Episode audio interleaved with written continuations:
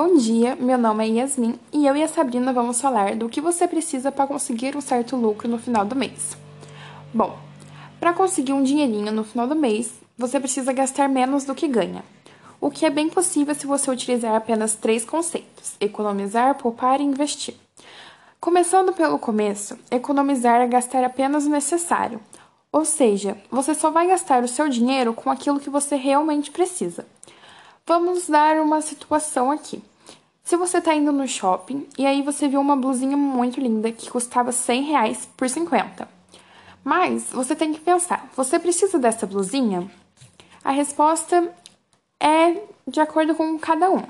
Mas se você já tem várias blusinhas e não está precisando de uma roupa no momento, você pode optar por não comprar, porque a promoção vai ser maior se você não comprar, já dizia Júlio de Todo Mundo Odeia Cris. Com uma certa disciplina, o ato de economizar se torna um hábito e não um sacrifício.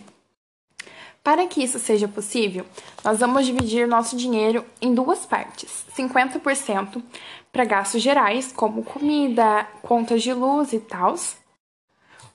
A outra parte nós vamos dividir em duas também: 30% com gastos flexíveis, ou seja, e é nessa parte que a gente tem que economizar, viu? Ou seja, esses 30% são basicamente aquelas roupas que você vê e quer muito comprar, é, coisas não necessárias. E os outros 20% vão ser para investimentos ou pagar dívidas. Economia pode ser algo simples utilizando essas três etapas. Agora a Sabrina vai explicar o que é poupar e como fazer isso. Oi, eu sou a Sabrina e eu vou falar um pouco sobre poupar dinheiro. Poupar é basicamente guardar dinheiro para planos futuros ou apenas como uma reserva, caso você precise.